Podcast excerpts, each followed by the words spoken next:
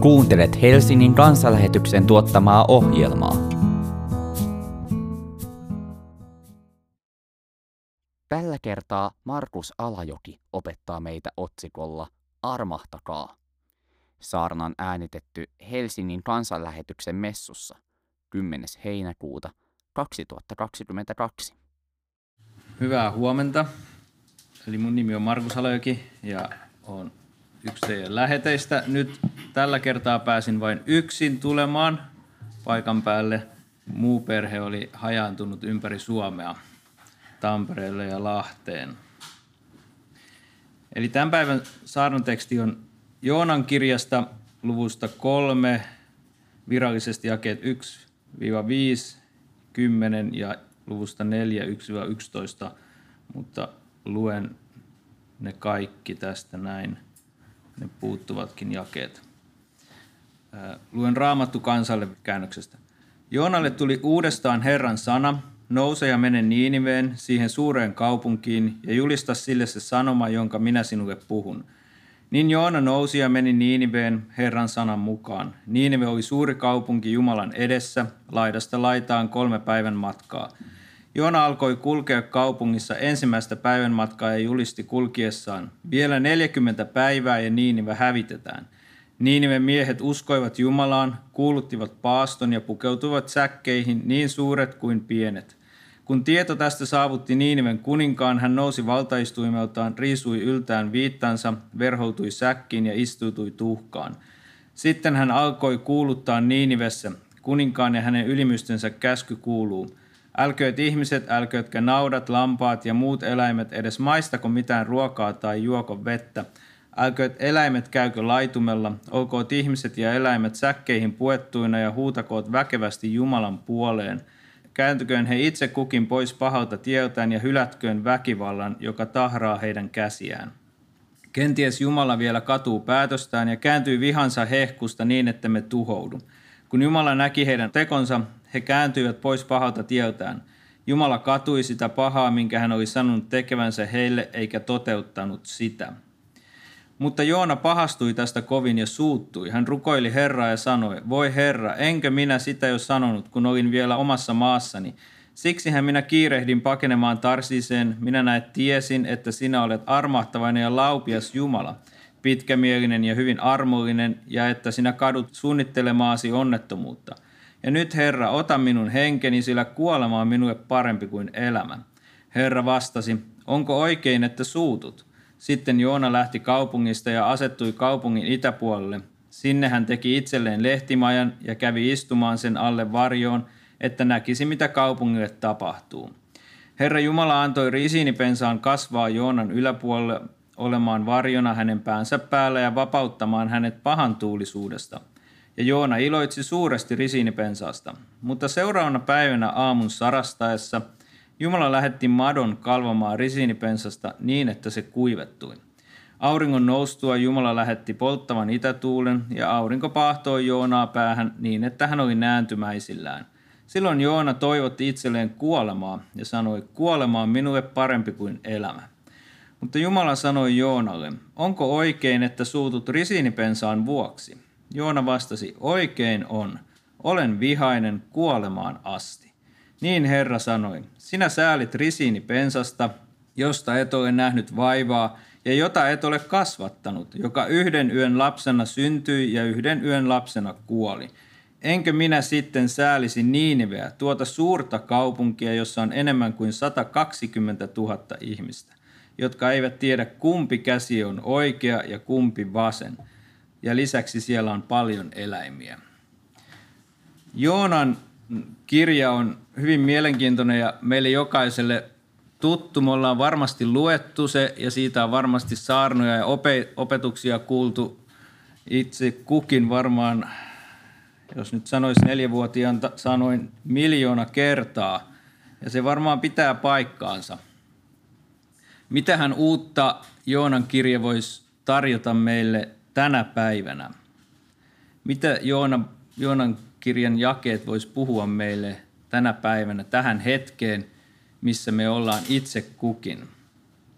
Ja rukoillaan että Herra Jeesus saisi puhua meille sanansa kautta, saisi opettaa meitä ja koskettaa meidän omaa sydäntämme, missä ikinä me ollaankaan, Jumalan sanan, Jumalan armon ja totuuden suhteen. Profeetta Joona ensimmäisessä jakeessa sanotaan, että hän on Amittain poika. Ja nimi Amittai tarkoittaa, että se on totuus. Eli Joona totuuden poika. Ja tämä aika hyvin paljastaa sitten tätä Joonan ongelmaa, mikä hänellä tulee myöhemmin. Joona eli Israelin pohjoisen valtakunnan alueella tuohon aikaan, eli eletään 700, noin 700 ennen Kristuksen syntymää. Ja kuninkaana oli sellainen kuningas kuin Jerobeam, Joaksen poika. Siitä löytyy tieto toisessa kuninkaan kirjasta luvusta 14. Ja Jerobeamista sanotaan, että hän oli paha. Hän ei ollut hyvä millään tasolla, teki pahaa Herran silmissä. Mutta kumminkin tämä kuningas oli hyvin pitkäikäinen kuningas. Hän oli valtaistumaan 41 vuotta. Ja hän oli vahva kuningas ja palautti Israelin alueita takaisin Israelille. Profeetta Joona oli kotoisin sellaisesta kaupungista kuin Gat Hefer, joka on tota Galilean järven länsipuolella vuoristossa. Ja sieltä hän sitten lähti, kun Jumala ensimmäistä kertaa kutsui Joonaa, niin lähti sinne Jafoon pois, pois Jumalan silmien alta. Ja Jafo sijaitsee sitten siellä länsipuolella filistealaisten alueella, satamakaupunki.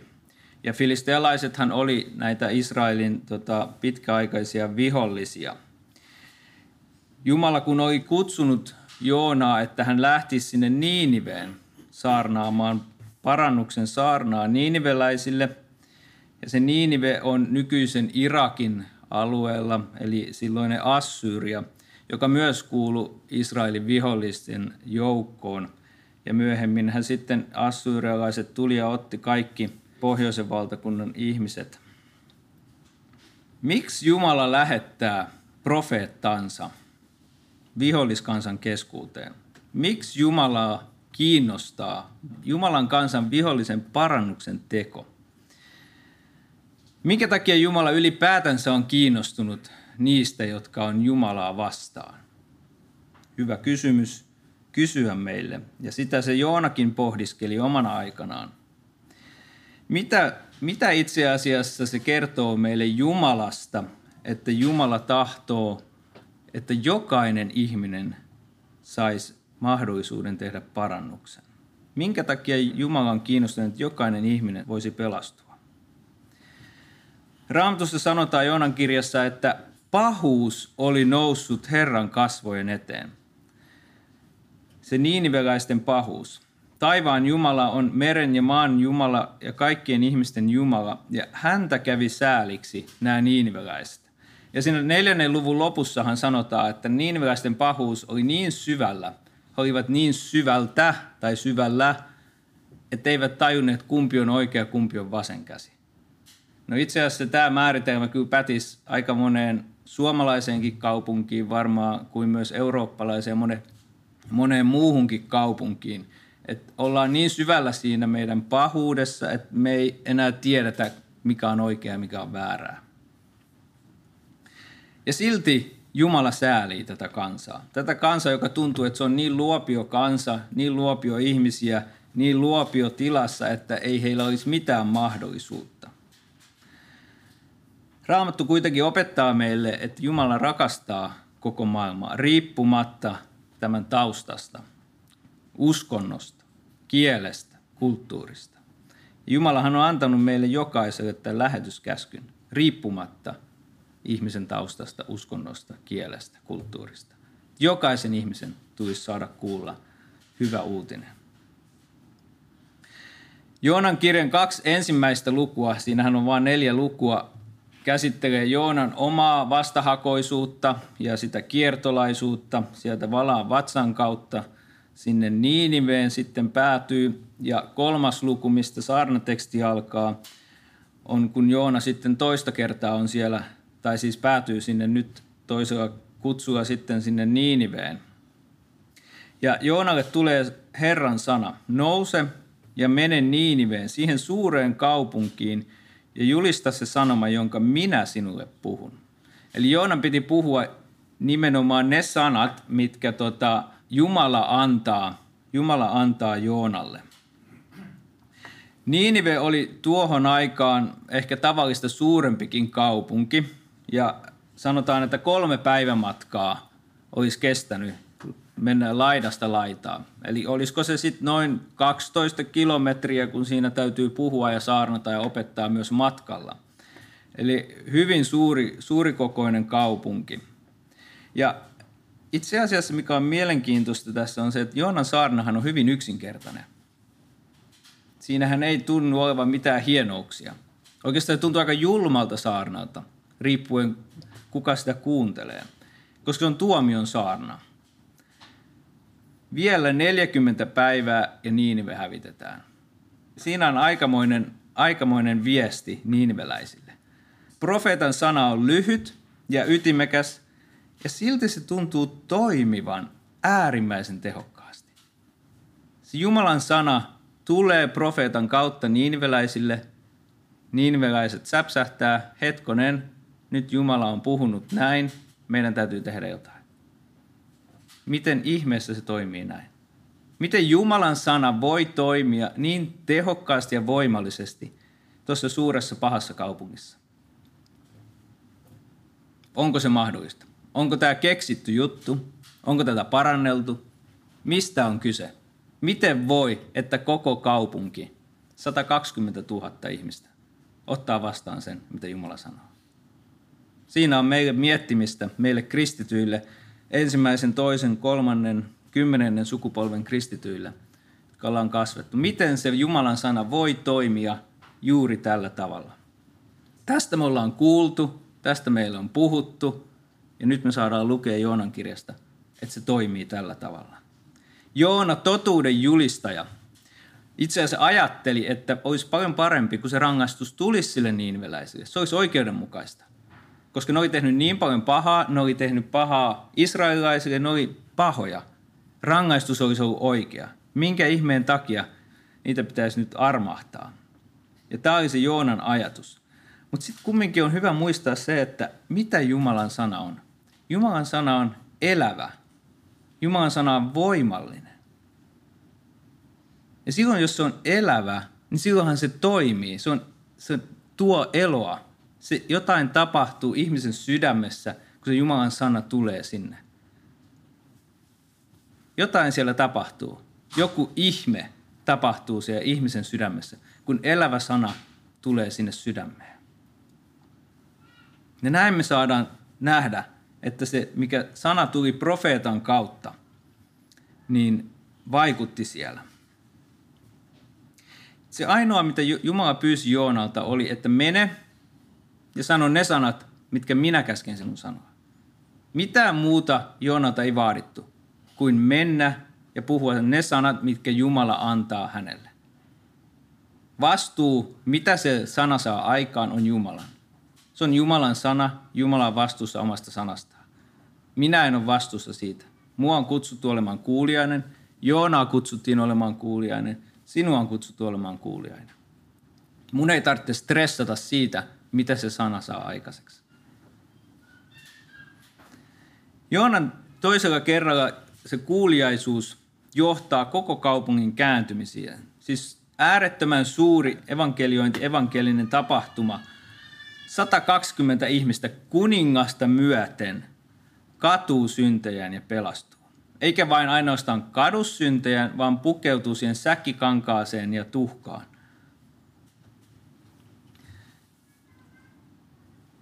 Neljäkymmentä päivää oli aika, mikä annettiin, minkä aikana tämä suuri parannus tapahtui. Raamatussa yleensä luku 40, kun mainitaan, niin sen jälkeen kannattaa olla tarkkaavainen, että mitä tapahtuu sen jälkeen.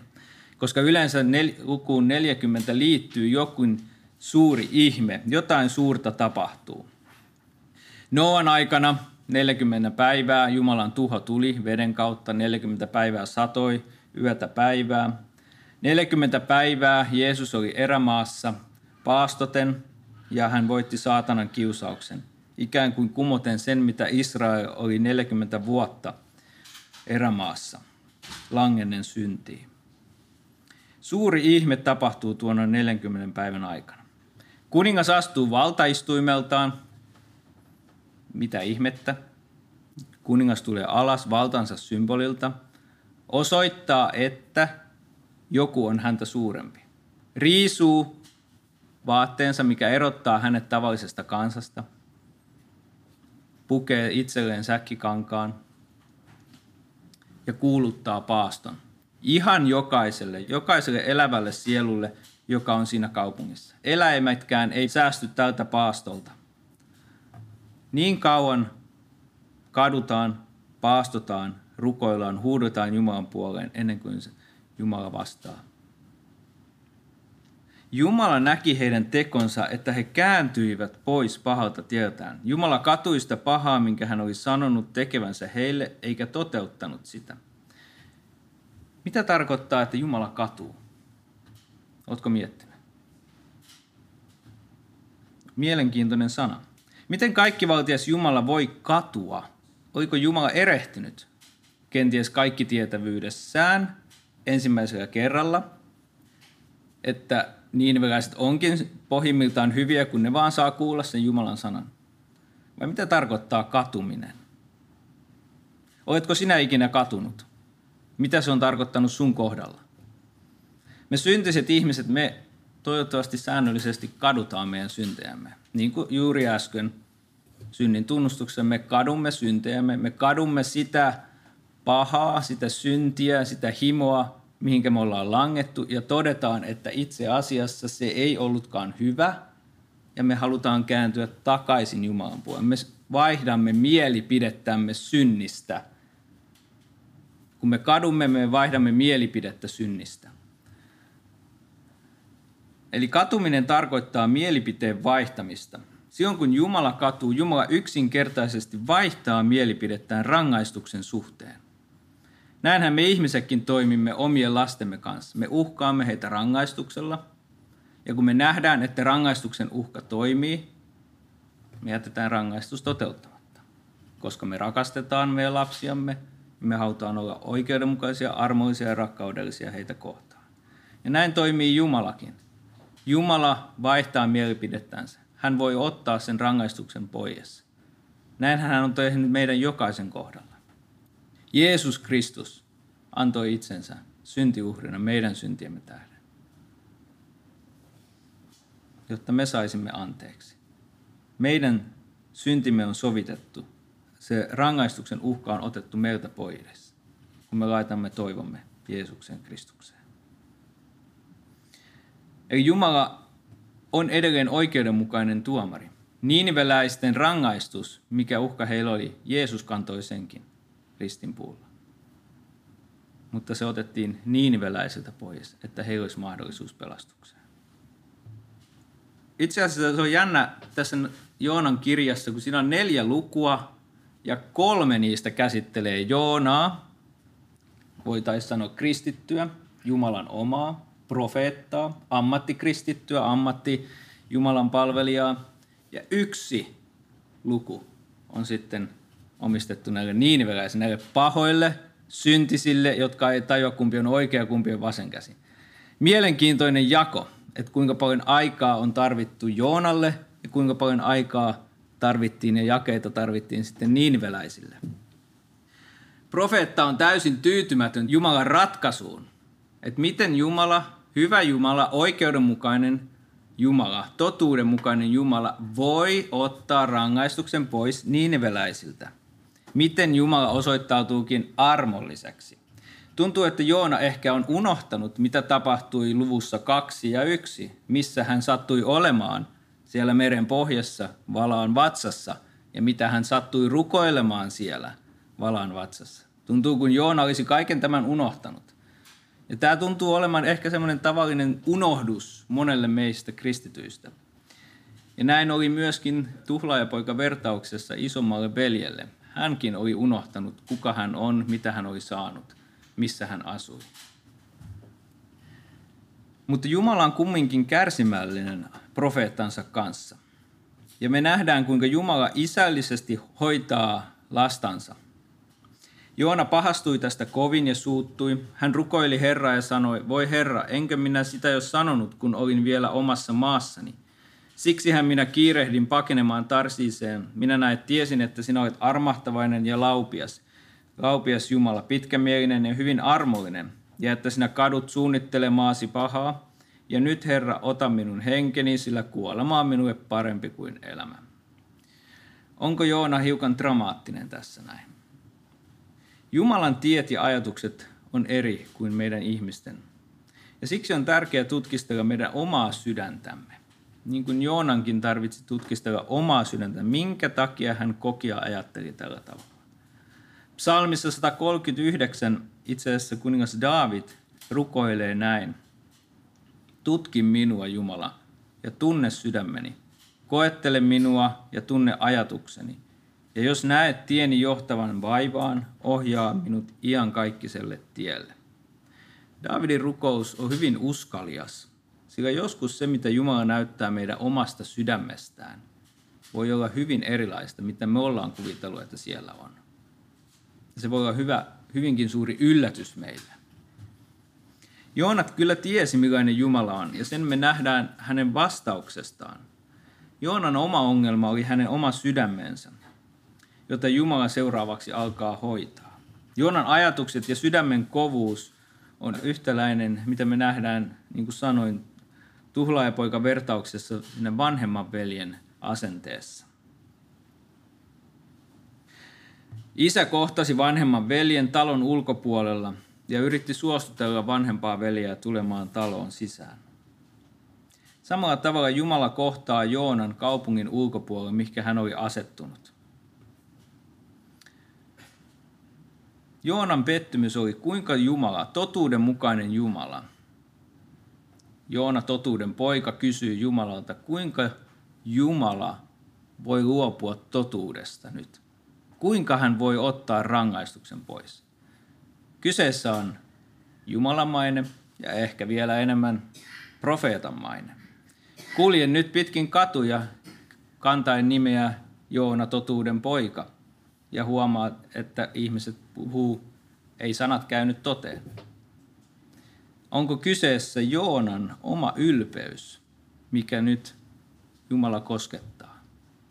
Joskus meillä ihmisillä voi olla ongelma, että meidän on vaikea irrottautua siitä meidän omasta totuudesta, mistä me ollaan pidetty kiinni niin kauan, ja huomata, että Jumala onkin armollinen, Jumala onkin rakastava ja tahtoo jokaisen ihmisen pelastuvan.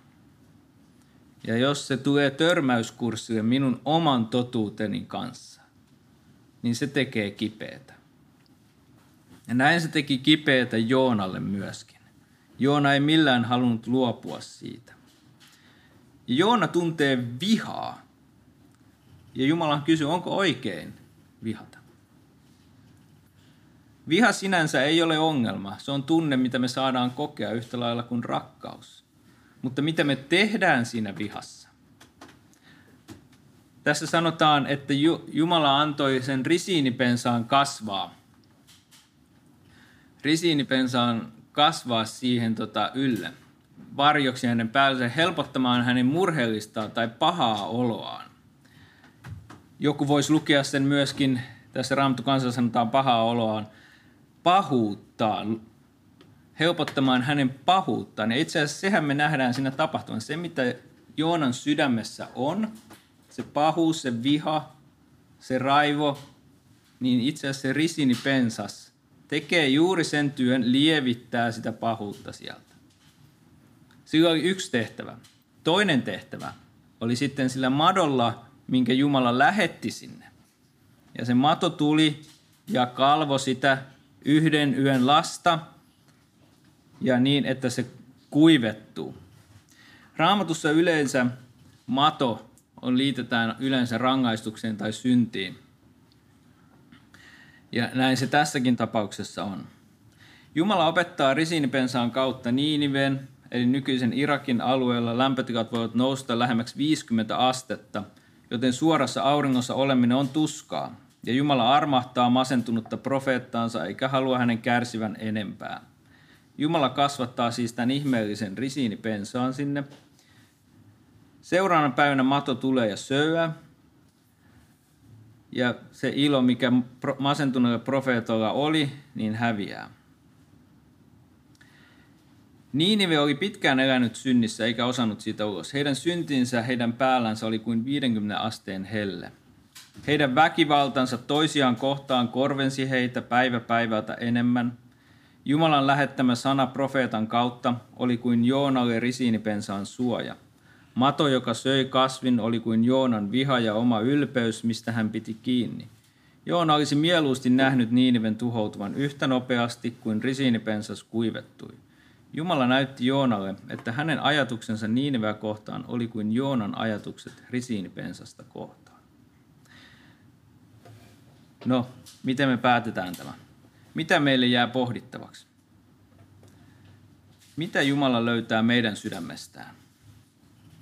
Mitkä on meidän ajatukset muita syntisiä kohtaan, jotka ei tunne vielä Jeesusta? Mitä Jumala tahtoo opettaa minulle armostaan ja rakkaudestaan tänään Joonan tarinan kautta? Onko minun ajatukseni ja minun totuuteni tärkeämpi kuin kuka Jumala on? Onko meidän elämässämme risiinipensaita, mitä me arvostetaan ja rakastetaan enemmän kuin Jumalan armoa ja Jumalan rakkautta? Psalmista 16 jakeessa 5 sanotaan, Herran laupias ja vanhurskas, meidän Jumalamme on armollinen. Herra Jeesus, rakas taivaallinen Isä, me kiitetään siitä, että sinä olet armollinen ja laupias Jumala meitäkin kohtaan tänäkin päivänä. Herra Jeesus, tutki meidän sydämemme tänä päivänä ja näytä meille, missä me kuljemme ajatuksissamme, sanoissamme ja teoissamme. Opeta meitä Joonan kirjan kautta. Kiitos Herra siitä, että sinä rakastat meitä niin kuin sinä rakastat sitäkin, joka kulkee Helsingin katuja pitkin tuntematta sinua. Auta häntäkin löytämään, Herra, sinut. Auta meitä olemaan sinun käsinäsi ja jalkoinasi sinun suunasi, missä ikinä me kuljemme. Jeesuksen Kristuksen nimessä. Amen. Ohjelman tarjosi Helsingin evankeisuterilainen kansanlähetys.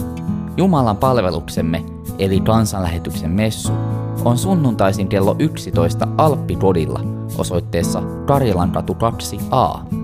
Katso lisää kansanlähetys.fi kautta Helsinki ja tule mukaan.